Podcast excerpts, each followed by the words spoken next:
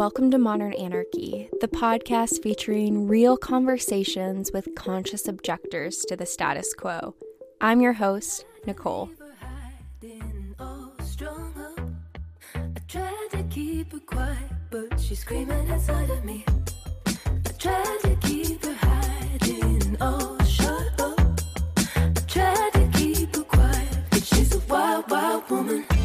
Hello, hello, Patreon family. It is so good to connect with you again and to be building a deeper community here on Patreon with all of you.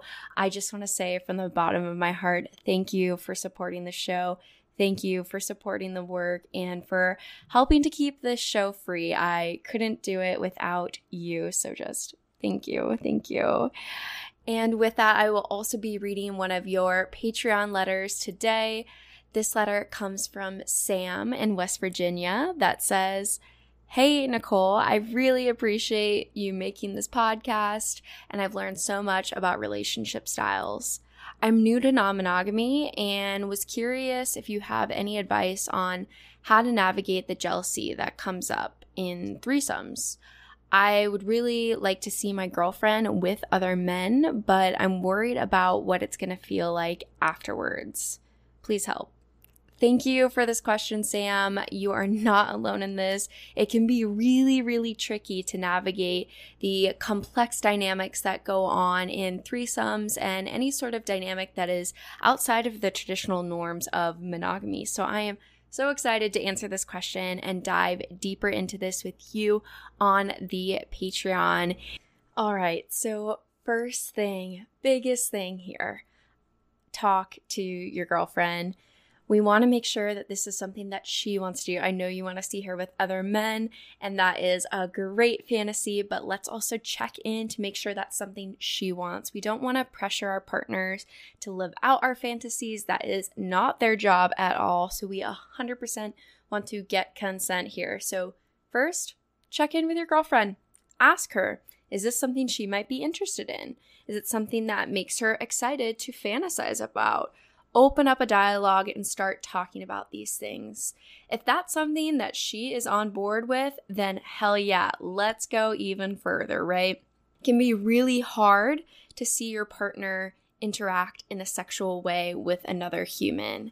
And so I want you to take the time to pause and imagine that scenario. Our brain has a really hard time deciphering between whether this is a real or imagined scenario. So you might go through some of the same emotions in this imagined scenario that would play out in real life. Obviously, in real life, multiple variables are there, multiple dynamics, but we're going to do a little thought experiment. So I'd love for you to, you know, close your eyes, imagine you're seeing that dynamic, and what comes up for you when you're feeling that? What sort of things are sparked?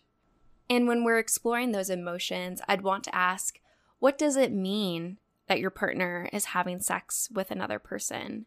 Sometimes I think we might fear that that means they like that person more, that somehow what we have to offer for them isn't enough, and or maybe that we're not valuable to them. I think some of the hard pieces of seeing our partner with another person is the fear that it strikes up in ourselves of potential abandonment. And it can make our attachment feel insecure, but it doesn't have to, right? It does not have to.